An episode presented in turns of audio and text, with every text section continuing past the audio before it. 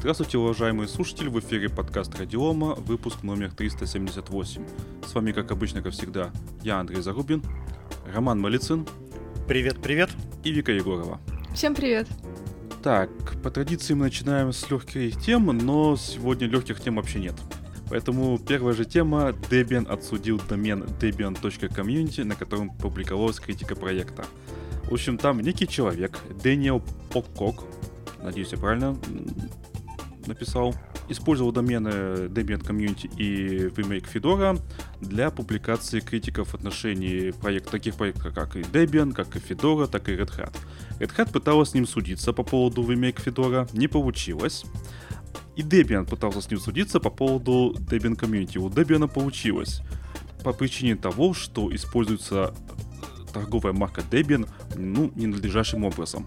А вот Fedora используется, по мнению суда, надлежащим образом. То есть, э, как э, ответчик.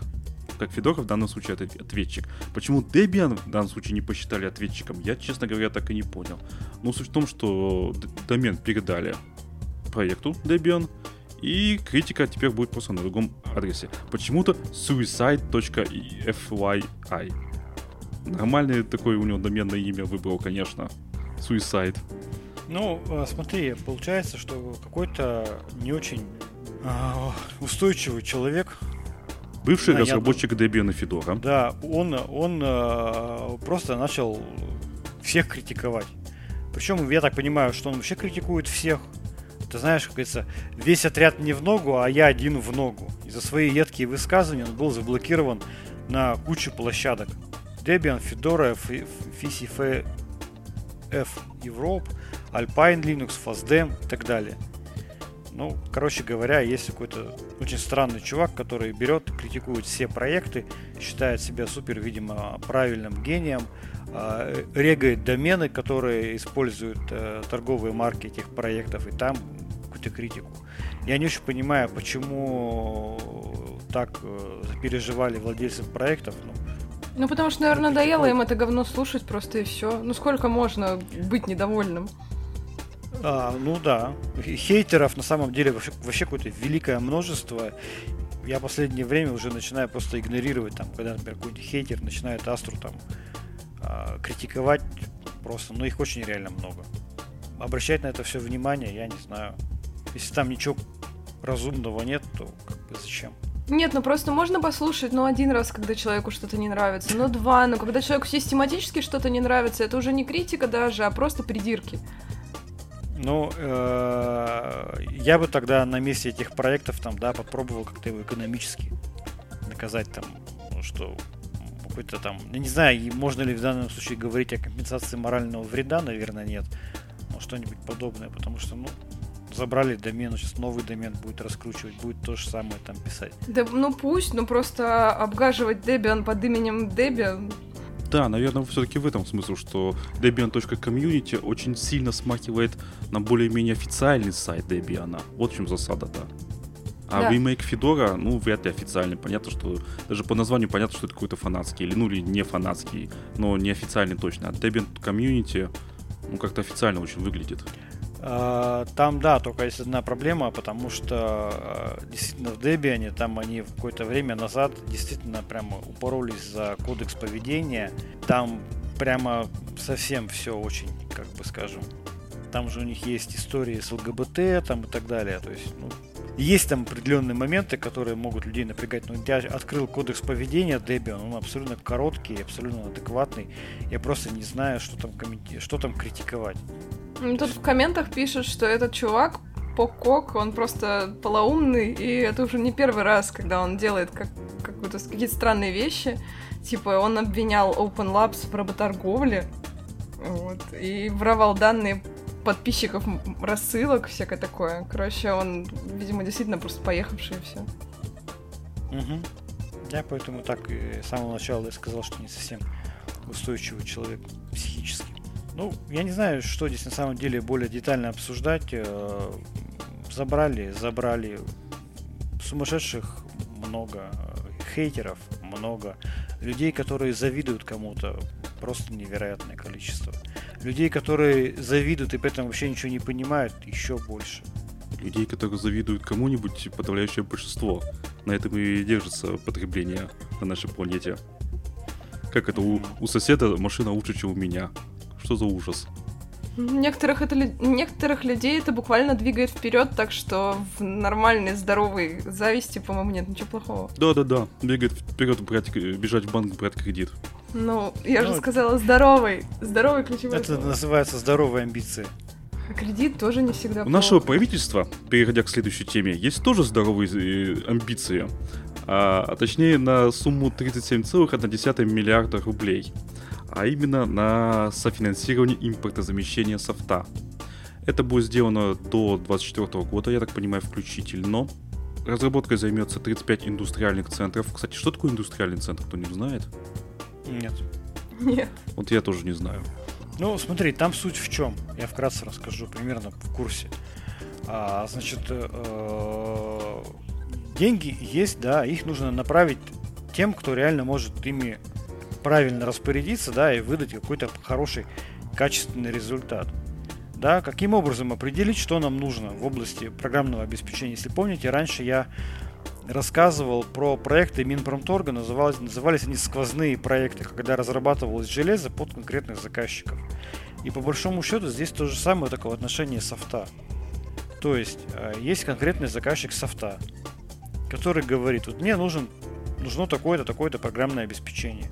А, и он как бы объявляет об этом. Вот мне нужно там, не знаю, система автоматизированного проектирования там, типа а-ля автокада. И вот он форми- форм- формулирует свои пожелания там, да, и под эти пожелания ищется проект, который готов это все реализовать. Мои ощущения от этого следующие. Первое. Заказчикам по факту всегда будет нужно только прикладное программное обеспечение. Ну, потому что люди, они работают, заказчики коммерческие, на самом деле с прикладным ПО. Я не могу себе представить, что заказчик скажет, ему нужна какая-то подсистема операционной там, системе, там, я не знаю, подсистема маршрутизации, там, каких-то сетевых пакетов, там, да, или просто сама операционная система. Конечный заказчик говорит, я хочу там, я не знаю, веб-сервер, который будет обрабатывать миллион запросов. Заказчик говорит, я хочу ав- копию автокада. Ну, он же работает в автокаде, ему нужна копия автокада, не работает в, там, в операционной системе, или там он никогда не скажет, мне, на, на мой взгляд, мне нужно какое-то средство защиты информации, там, а антивируса. Сейчас э, я вот те запросы, которые я встречал э, от э, крупных корпоративных клиентов, это разработка межсетевого экрана нового поколения New Generation Firewall, который позволяет э, обрабатывать большие сетевые потоки и разработка прикладухи, типа сапров. Я так понимаю, что как раз идет попытка э, вычленить вот эти запросы, да, ключевые потребности заказчиков и попробовать профинансировать проекты, которые готовы их реализовывать. То есть точечно? На мой... Точечно. Но, на мой взгляд, я, я, я это так вижу, я это понимаю. Хотя я могу быть неправ, потому что на самом деле я довольно-таки давно не занимался этим вопросом, да, и сейчас это мимо меня проходит. В связи с чем это связано? В связи с тем, что сейчас заказчики, ну, крупные там корпора- корпорации оказались в ситуации, что они не, не могут заменить э, программное обеспечение иностранное под Windows, не понимают, чем его можно заменить, и не понимают, на кого можно положиться с точки зрения разработки. Ну, имеется вакуум, определенный в области прикладного, серьезного промышленного программного обеспечения под Linux. Под Windows все есть. И вот сейчас пытаются как-то нащупать точки, так скажем, приложения сил, куда можно деньги вложить с точки зрения государства, там, да, соинвестировать, да, и получить а, какое-то необходимое программное обеспечение. Пока, ну, на мой взгляд, это все выглядит очень, как бы, как это мягче сказать, не совсем идеально. Не знаю, потому что, ну, Ты хорошо. очень ну, мягок.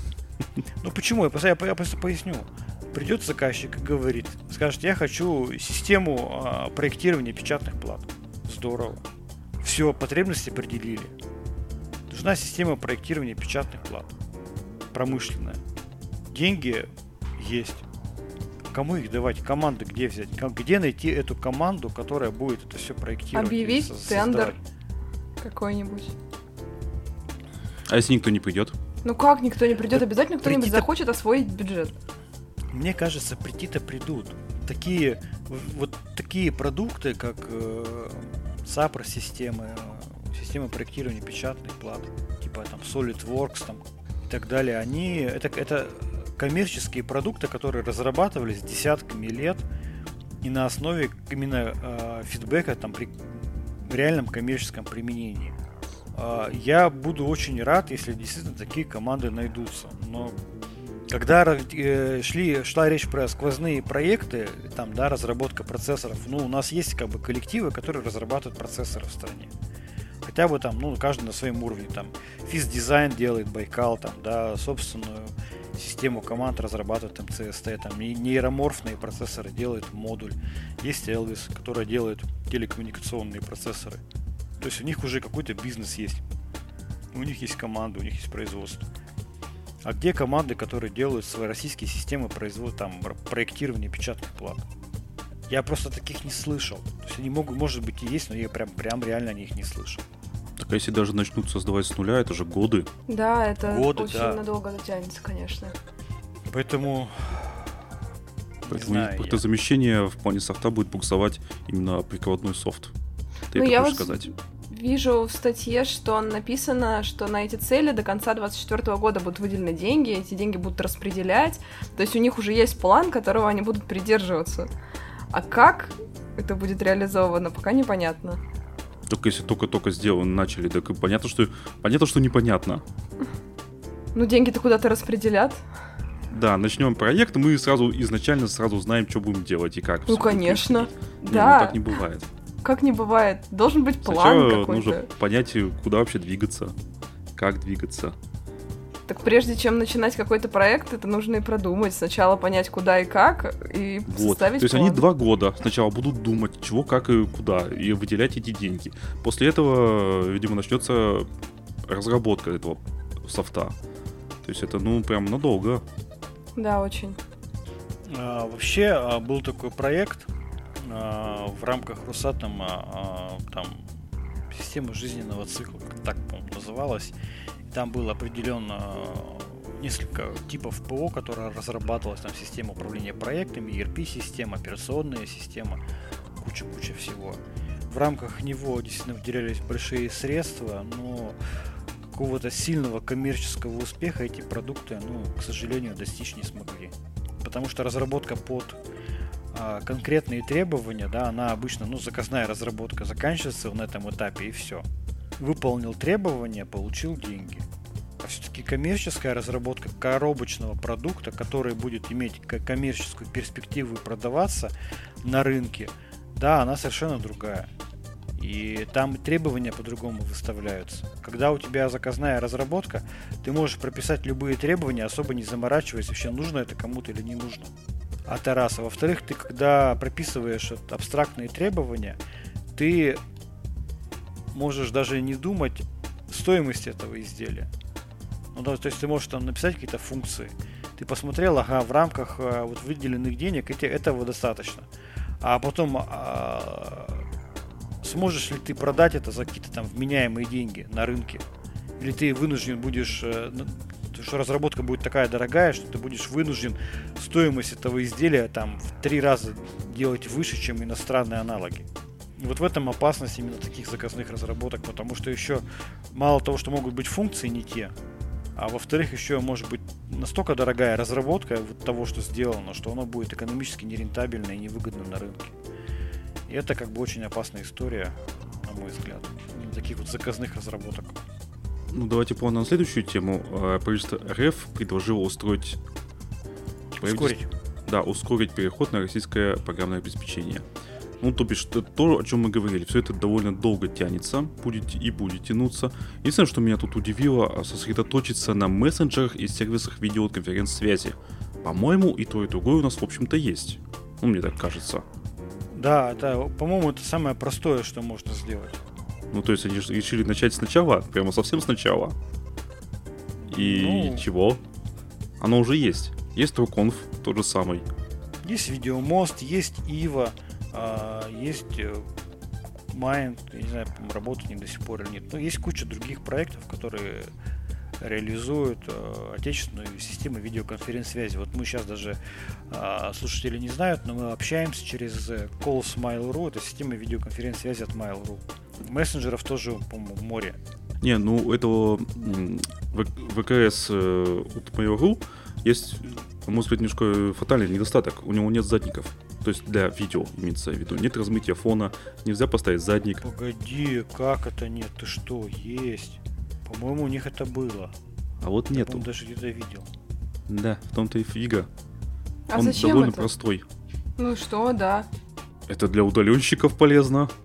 А что, в чем проблема? Типа, зачем тебе нужен фон?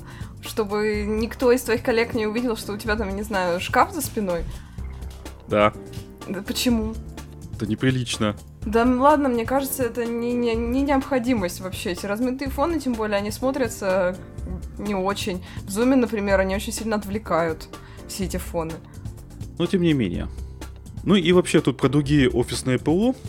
причем тут написано, что э, до середины сентября э, чиновники должны уже доложить о переходе на российские офисные ПО.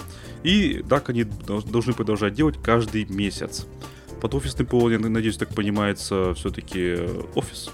Офисное ПО. Ну да. Смотри, вот тут пишут. Представитель IT-рынка сообщил, что многие ведомства субъектов РФ жалуются на нехватку бюджета, то есть нехватка денег, да, для перехода на российский офисный софт и продолжают использовать решения от Microsoft. Ты знаешь, я понимаю, что это может там быть вопрос денег, но я все время вспоминаю одну историю, когда я пришел в одну государственную организацию, это был завод, ну, государственный завод.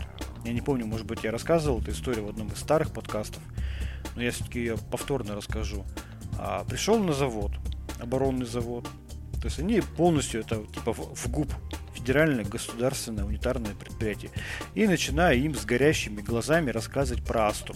Вот Астра, российская операционная система, Linux защищенный, там вот под Густайн у вас оборонный завод. И, значит, соловьем, значит, э, за- заливаюсь, рассказываю. Они такие спрашивают, а сколько стоит? Я такой, там, ну, там, 11 тысяч рублей лицензия, там, можно там договориться. Ой, вы что, это так дорого, Один, 11 тысяч рублей? Да вы что, это ни, одного, ни одной машинки мы не можем сейчас заменить. 11 тысяч рублей? Нет, ни одной машинки мы такой заменить не можем. Это слишком дорого. Вы поймите, мы а, государственное унитарное предприятие. У нас все очень строго с деньгами. В принципе, не может быть денег на такие проекты. Ну, на Астру, ты что, 11 тысяч рублей. Это ж с ума сойти, какие деньги. Мы очень бедные. У нас а вот Windows они как покупали, мне Погоди, интересно. ты, дос- ты дослушай, дослушай, дослушай. Фишка-то это самое в конце рассказа. Вот. Мы, говорит, просто там у нас краски нет покрасить там. Ну, то есть начинает это все рассказывать. И приходит человек во время разговора и говорит, я разговаривал с э, руководителем IT-департамента, IT-директором. И приносит ему, приводит на, на подпись документы а, и на покупку межсетевого экрана. И он такой, сколько, сколько стоит межсетевой? 7 миллионов? А, да, нормально. И подписывает на 7 миллионов а, рас- ра- этот, расходование э, на покупку межсетевого экрана. И уходит. Судя по человек. цене, я даже знаю, кажется, я догадываюсь, какой именно. И- Я говорю, погодите, погодите, погодите, вот это, вот сейчас что было? То есть я, я понимаю, да, ден- денег нет, я все понимаю, но а, вы просто, ну, как бы, у вас же как бы 7 миллионов рублей нашлось там, да? Он говорит, ну, это же для дела. Для дела-то мы всегда деньги найдем. А на ваши там игры с какими-то операционными системами, на ваши игрушки с какими-то операционными системами мы искать деньги не хотим, мы выделять тоже.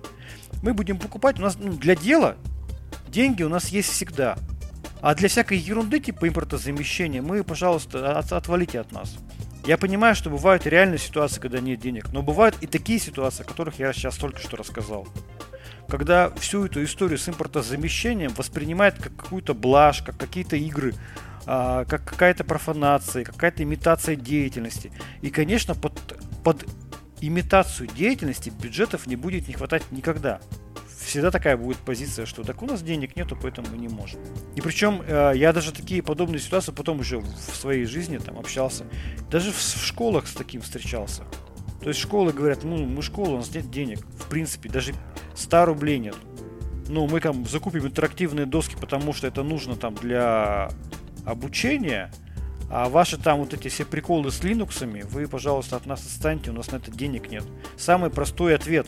Почему вы ничего не делаете в сторону импорта замечательных денег нет? Ну, то понятно, откуда у школ деньги. Сейчас эти заводы, которые не, не могут покупать Windows, что делают? Ты знаешь, там... Э, Пиратствовать тоже нельзя. Там, там, там э, сложный процесс изменения сознания идет. Потому что... То есть они на стадии принятия? Я думаю, что да. А какая-то из определенных стадий торга. Ну, потому что реально пиратствовать как бы нельзя с точки зрения безопасности. Понятно, что сейчас как бы никто не перейдет особо не проверит, не будет полиция ходить там, да, с представителями, с адвокатами компании Microsoft там, да, и проверять. С точки зрения безопасности, актуальности обновления, прям реальный вопрос возникает. Надежности инфраструктуры. Но, как ты видишь, э, сейчас просит ускориться с точки зрения замены систем видеоконференц-связи и мессенджеров. Ну, потому что поголовно используется Zoom. И это как бы тоже с безопасностью проблемы. Zoom, Microsoft Teams, Skype for Business и прочее. Это же еще чревато тем, что в один прекрасный момент Zoom, Zoom скажет, а давайте-ка мы заблокируем IP, российские IP-адреса. И все, и поехали. А так может ну, быть. Да, но пока что денег нет, как говорится, на ваши игрушки. Я буду рад, чтобы хоть что-то начали заменять, э, переделывать там, да, потому что развитие российской экосистемы программных продуктов, оно очень важно, в принципе, для перехода на отечественные операционные системы. Потому что как только начнут внедрять э, какую-то российскую систему видеоконференц-связи, ну, сразу потреб... у них появятся потребности, там, да, чтобы какие-то определенные библиотеки шли, чтобы какие-то технологии поддерживались.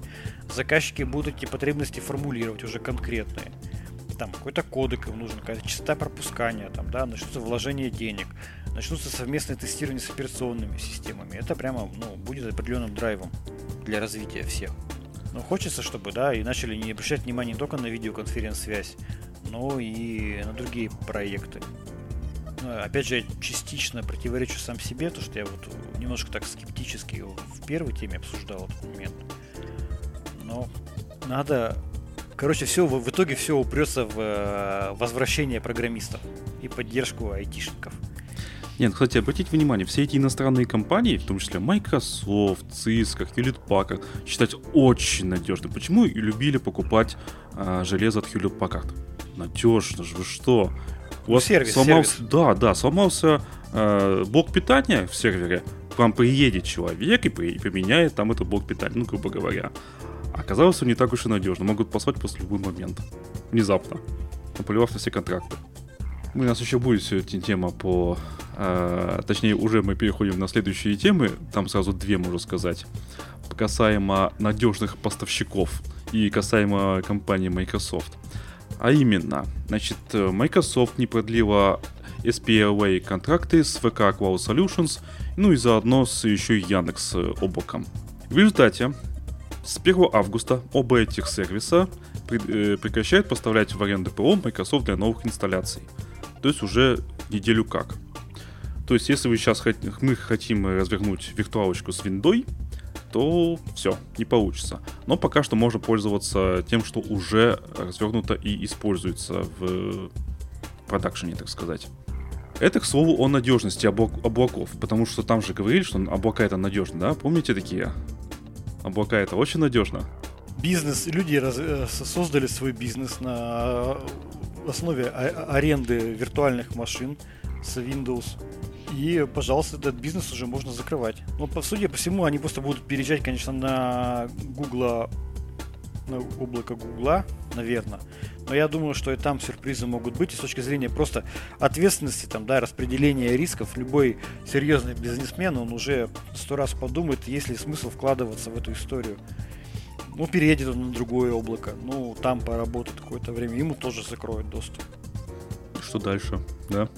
Поэтому Яндекс Облако да, довольно-таки давно начали работы по затаскиванию в свой маркетплейс российских операционных систем. Там сейчас Astra вполне себе представлена. Даже там люди пользуются этим, как, как ни странно. Я вот зашел на э, страничку презентации VK Cloud Solutions, и там написано отказоустойчивость, уверенность, поддержка. Как вам такие слова? Красиво все Ну, звучит, да? Знаешь, это как это, э, в- как в анекдоте, там к пуговицам претензии есть, к пуговицам претензий нет, а пиджак не сидит. Э, В- ВК может предоставлять отказоустойчивый сервис? Да, Может. может. Может лицензии предоставлять Windows? Нет, не может. Не, подожди, К Microsoft тоже может претензий- предоставлять. Microsoft же тоже может предоставлять отказоустойчивый сервис. Может, Но не в но не России. делает. Поэтому сейчас э, даже те, кто... Смотрите, сейчас нельзя купить лицензию на, на Microsoft Windows. Нельзя использовать в облаке, по, по большому счету, Microsoft Windows. То есть у всех, по большому счету, э, только один путь в Linux. Причем Ну не да. только в госорганов, но и в бизнеса, потому что ну а как? Пиратство. Слушайте, но Пиратство не- канает только для маленьких фирмочек, которые плевать хотели на безопасность всю жизнь. А, и на закон плевать тоже хотели. А более-менее э, такие как, большие организации, типа вот завод, тем более там государственный завод, они не могут пиратствовать. Ну, вообще никак. Я помню, когда я пришел на завод, не государственный, да, а вполне себе частный, мне в первый же рабочий день сказали, что у нас категорически запрещено пиратствовать. А, Блин, я не помню, недавно в этом, по-моему, в терминале Почты России, где, короче, талончики выдают, чтобы очередь занять электронную. Там в правом нижнем Ну. углу уже очень давно горит эта штучка, активация Windows и все такое. И им, по-моему, все равно. Почта России вроде Возможно. крупная организация.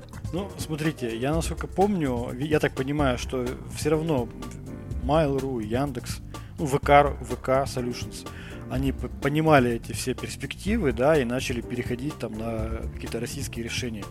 Э, Насколько я помню, в Яндекс сейчас для э, документов, облачного сервиса документов, они перешли на э, OnlyOffice. А, По-моему, ВК Solutions перешли на мой офис. Теперь в облаке там хотя бы При первой итерации, когда были появились Яндекс документы, там было на майкрософтовском решении. Да, да, да, я просто это тоже помню. Мы же с тобой вместе смотрели Да, да, как раз дело. таки на переход на какие-то другие площадки. Было дело. Единственное, сейчас вот зашел, у меня не получается открыть документ, на создать документ на а, Cloud Mail.ru по какой-то причине, уж не знаю, в чем, в чем проблема. Насколько я помню, да, они должны были на моем офисе работать. Ну, по поводу руки, я, честно говоря, не знаю. Слушай, ну вот ты знаешь, вот все, что мы сейчас обсуждаем, да, это последствия, э, э, ну, понятно, специальной военной операции, изменения геополитического фона и во многом неготовности отрасли к реальному импортозамещению, когда прям начали прям реально отрубать. Ну, мы же Говорить все об знаем, этом, что отрасль предупреждали много-много лет подряд. Отрасль говорить об этом говорили хотела. все. Да, говорить говорили все, прямо все. Говорили, Ты говорили, говорили, обсуждали. А тут, когда стала проблема, так давайте реально, прям вот реально, все, мы не можем ничего. э, То есть а, клюнул петух жареный. Да. И тут все, и тут вст- вст- встали все такие, говорят, ой, а чё, а чё, а чё делать? И побежали. Заказчики не знают, что с чем совместимо. Заказчики не знают, э, что выбрать. Заказчики даже многие не протестировали Linux вообще, насколько Linux готов к ним. Я сегодня вот в чате Астры приводил пример, когда там один из заказчиков говорит, слушайте, да, вот мы пользуемся там разными российскими линуксами, и нам вообще по барабану, а, что выбрать, потому что они все плюс-минус одинаковые. Это как я сегодня написал, э, жена посылает мужа в магазин говорит, купи рис для плова. Он приходит в магазин, глаза выпущенные, смотрит кучу пачек, прозрачный, непрозрачный, красивый, некрасивый, на всех написано рис. Ой, Я-то так макароны выбирал. По каким критериям выбирать вообще непонятно, но он же никогда рисом там сам не выбирал, не готовил сам. Я бы Ну, выбрала, не выбрала го- тот рис, где написано для плова. Вот ты А знаешь, если их пять пачек таких? вот ты знаешь, Тот, что я дешевле. вот мужик пойдет и выберет тот, что дешевле, потому что он никогда сам плов не готовил. И притащит самый дешевый рис. Минуточку, довольный, что он минуточку. сэкономил. А потом будет есть кашу вместо плова. Но знаете, э, по исследованию психологии, вообще люди в большинстве случаев выбирают среднюю цену. То есть рис считается Либо, самый, да, самый либо самую красивую нищебродов. упаковку. Да, а самое дорогое, это, ну, типа дорого. Понятно, да. Либо самую красивую. То есть, а, если человек сам не готовил плов, да, он будет выбирать по любым критериям, кроме тех, которые нужны. То же самое с выбором российской операционной системы на Linux.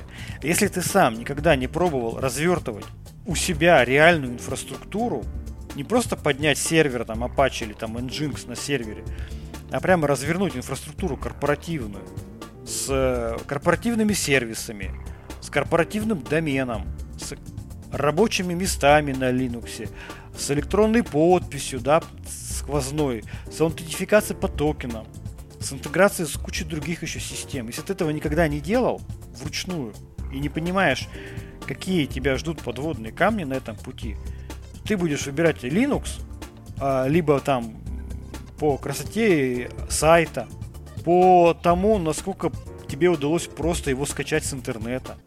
По любым критериям, кроме тех, которые реально имеют значение. И вот до тех пор, пока э, хотя бы там заказчики не, не попробуют это все построить своими руками, пока они не научатся определяться, что для них на самом деле важно, а что нет, а, мы будем сталкиваться с зоопарком операционных систем, мы будем сталкиваться с зоопарком других решений, которые люди выбирают совершенно не опираясь на свои реальные потребности. Извините, это опять у меня начинается бомбежка. Подожди, но это же целая наука, вот эта вся экономика впечатлений, восприятие покупателей, это все равно будет влиять, красивая упаковка будет влиять. Кон- конечно, конечно, я согласен с тобой. То есть, насколько Но... бы э, один Linux не был удобнее всех остальных, если его нельзя просто взять, э, дать админу попробовать без звонка в отдел продаж, ну, то, что его будут выбирать, это вряд ли. Ну, то есть, грубо говоря, админ выбирает между двумя, допустим, линуксами, которые он знает, российскими. Один может скачать кнопочкой download или кнопкой скачать, а второй нужно там писать письмо в, в техподдержку, то он выберет однозначно первый. Ну, так? конечно, он начнет первый тестировать и все, ну а потому что а зачем ему вот эта вся морока, кому-то звонить, с кем-то связываться? Это то же самое, что, ну, а я потом... не знаю оставить свою заявку на что-нибудь на сайте. Вот зачем? Они же потом мне будут звонить. А потом, а потом, а потом будет весело, потому что окажется, что когда ты прошел стадию инсталляции Linux, и у тебя Linux-то инсталлировался, ты такой довольный, и когда ты начинаешь интегрировать все подсистемы в одну систему большую, а там, извините меня, может быть у тебя, кроме DHCP сервера, еще какие-то сложные системы со своими какими-то приколами, с авторизацией там и так далее. А потом ты, когда еще попробуешь эту всю историю обновить на новый релиз, неважно вообще на каком Linux, выяснится, что тебе нужна, оказывается, техподдержка. В любом случае. Ну, потому что, как бы, да.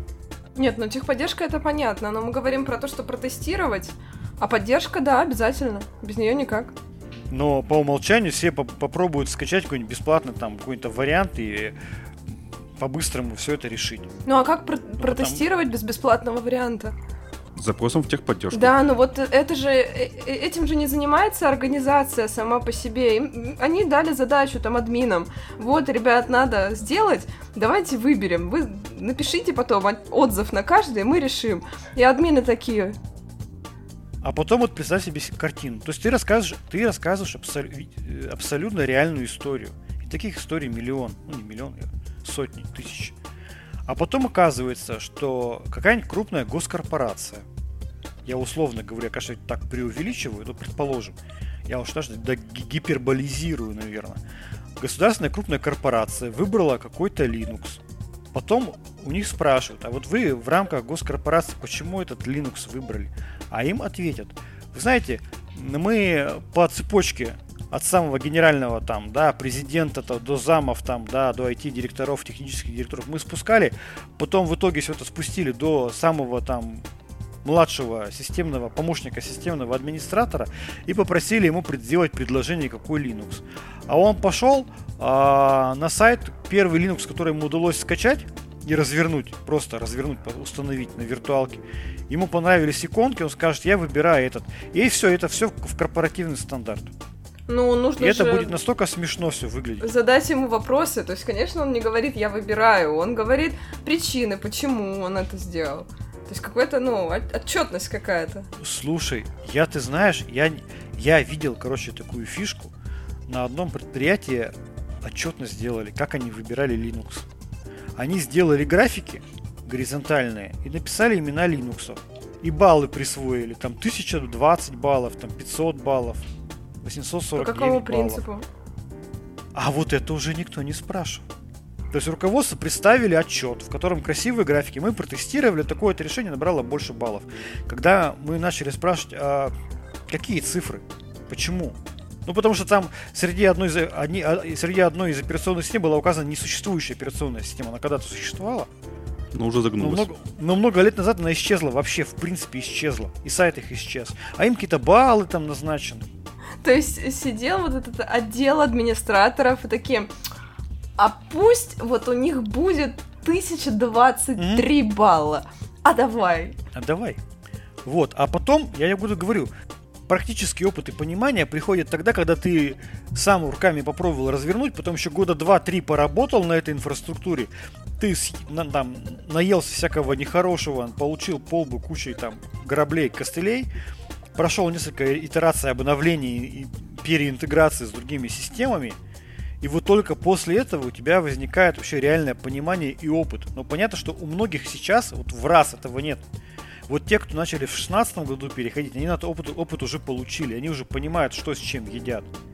А те, кто сейчас, понимаешь, вот, вот, вот если ты сейчас прямо вот в моменте ты никогда не думал даже о переходе на Linux, ты прямо здесь и сейчас говоришь, все, вот теперь мне надо, я принял решение, и даешь команду своему админу, давай, тебе вот неделя выбрать. И он такой, «А, что, как, чё, кого, куда? Бегом, ну вот тут вроде получилось, вот у меня тут за три дня получилось что-то завернуть, там тут драйверочки нашлись, там я скачал готовый RPM, там деп-пакеты, все, вот, все, выбираем его, побежали. Вот у них еще, им предстоит еще долгий этап осмысления, понимания того, что им реально надо, что им не надо, правильный выбор или неправильный. Поэтому многие процессы импортозамещения, они в реальности начнутся только через там год-два на тех предприятиях, которые сейчас какие-то решения приняли. Короче, многие процессы импортозамещения упираются в э, врожденную лень системных администраторов. Ну и врожденную лень Да, я тех, опять кто дает им эти задачи.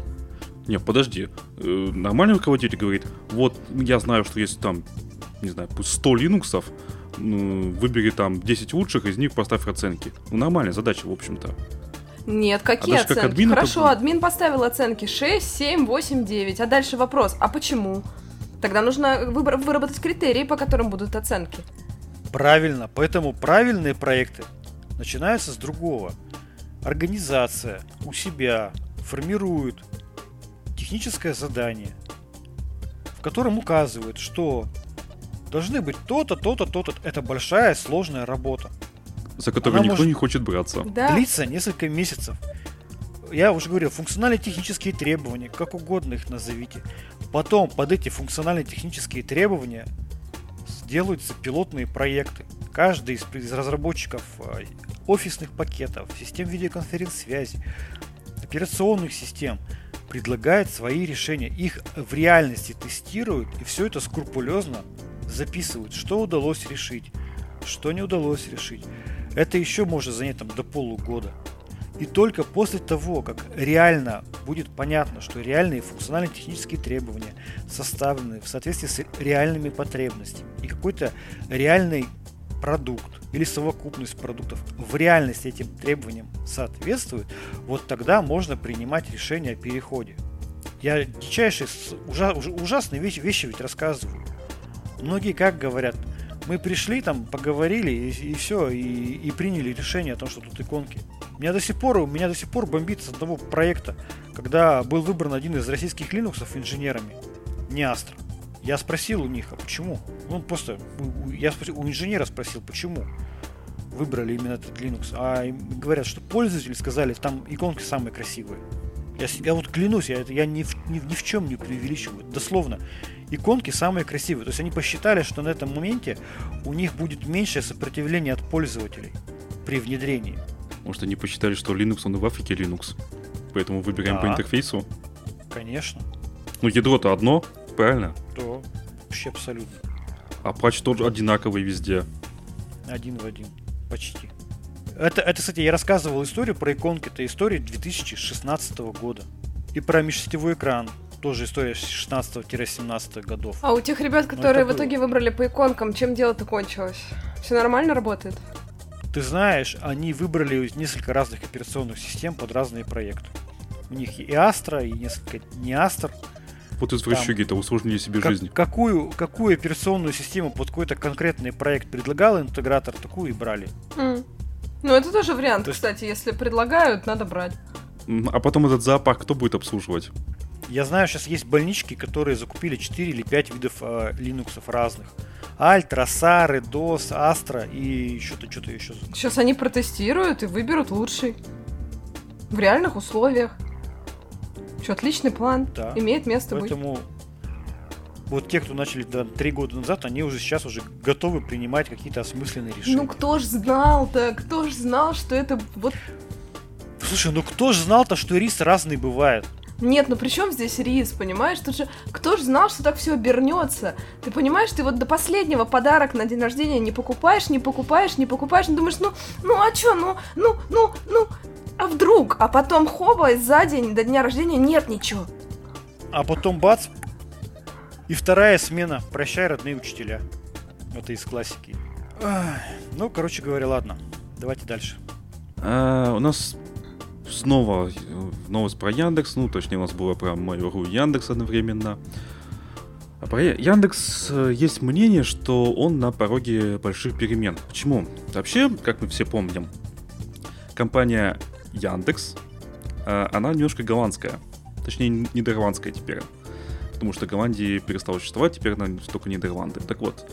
И у них большие проблемы, в том числе и с акциями, э, с облигациями, видимо, тоже будут, и с бизнесами.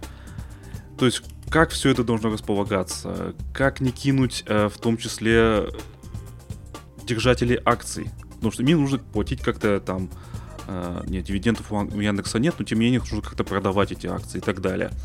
Э, Есть мнение, э, что по большому счету у Яндекса два ну, если касается только акций, а, два варианта развития событий. Первый вариант кинуть всех.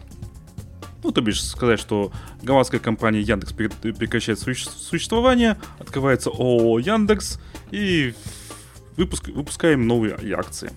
Это будет кидалово. А, Второй вариант, план, если я правильно его понял. Надежный, как швейцарские часы. Да, проблема в том, что кто дальше будет покупать эти акции Яндекса. Ну, кто-то купит. А, вот. И второй вариант перенести эти, э, закрыть тоже вот э, нидерландскую Яндекс, э, открыть ООО Яндекс, но акции перевести один в один и, пере- и, передать их текущим э, акционерам. Это хороший вариант, но он это требует денег. И Аркадий Волош, который э, один из, один из основателей Яндекса, который имеет гражданство Израиля, э, проживает в Израиле, и там уже бизнес у Яндекса есть, как мы знаем, там больше 100 человек, по-моему, уже. И есть мнение, что он попытается разделить Яндекс на две части, сделать одну российской, а вторую, соответственно, не российской. Ну, чтобы бизнес э, и там, и там вести. И в России вести бизнес, и не в России. И тогда можно будет даже не кидать э, акционеров, наверное, по идее. Давай я по-другому эту историю опишу. Я, да, я с точки зрения акционеров рассказывал, потому что мне это просто интересно. А ты с какой точки зрения? А ты знаешь, я ну, примерно с той же, наверное, но я просто по-другому опишу. Есть, ты говоришь, есть компания Яндекс. Я бы так, так, бы, так бы сказал. Есть бизнес. Яндекса есть международный бизнес там, да, и российский. И, конечно, в условиях, когда вводятся геополитические санкции, да, международный бизнес становится вообще, ну, перед ним становится дилемма либо закрываться, да, либо каким-то образом трансформироваться. И понятна эта проблематика, а, что не хочется терять международный бизнес. Ну, не хочется терять международный бизнес, который никак не завязан на Россию. С другой стороны, да, есть понимание, на мне, наверное, у меня, у меня есть понимание того, что международный бизнес без российского бизнеса нафиг никому не нужен, потому что нужны ресурсы, чтобы продавливать бизнес там на международных рынках. Без России сам по себе Яндекс, я вот не сильно уверен, что готов и может там в состоянии конкурировать с международными проектами. Да их просто поглотят. Так или Конечно. иначе, через какое-то время. И все. И э, я думаю, что это ложное ощущение, что если мы разделим бизнесы и международный бизнес выделим в отдельную структуру, никак не зависящую от России, и что она сможет э, эффективно там развиваться в международном плане, у меня есть определенные сомнения. Мне кажется, их просто через какое-то время, ну, поддавят, а потом поглотят совершенно спокойно. Ну, то есть они хотят усидеть на нескольких стульев, и, видимо, не очень получится. Похоже, ему придется Волжу все-таки определиться, что он, где он дальше будет. Он вывез он часть, наверное, программистов э, в Израиль. Видимо, там будут происходить наборы. Кстати, в России же тоже, помнишь, мы в предыдущем подкасте э, рассказывали о том, что Яндекс там набирает людей. Ну в да, России, я... здесь. Просто смотри, вот классный пример недавно, новость тоже была вообще потрясающая. А, есть такая компания, есть такой сервис, называется а, resume.io сервис по редактированию резюме. А, суть драмы в следующем. Ой, я что-то слышал об этом. Да, да, да, да, да. Этот проект купила американская компания Talent Incorporation. И все такие думали, о, классные инвестиции пришли, все, сейчас все начнется. Сейчас заживем, да? Да. А они взяли, э, уволили российскую команду инженеров и заменили дешевыми айтишниками из Индии. Бывшие сотрудники, я читаю сейчас, бывшие сотрудники не ожидали увольнения и обеспокоены дальнейшей судьбой созданного ими продукта, потому что индийские разработчики недостаточно квалифицированы. Я бы как бы на их месте переживал, почему меня уволили, а не почему, какой будет, какая будет история продукта. Но это они за пределами интервью переживают, почему их уволили, а на публику говорят только такое. Ну да, скорее всего.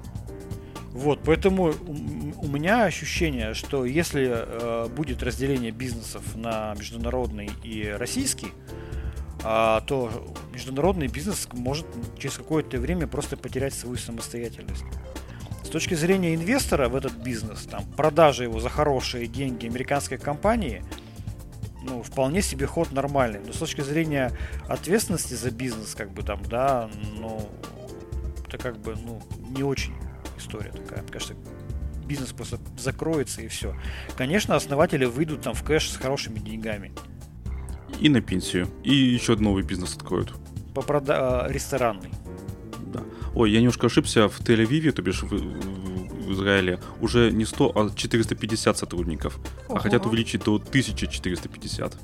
На самом деле, а, я думаю, что есть определенная подоплека под этими новостями, и реально какие-то процессы происходят в Яндексе. Ну, конечно. Что-то им делать надо же. А, вопрос только в том, чем все это закончится и как, какую часть бизнеса ведет за собой условный Волош и его команду. Ну, будем посмотреть.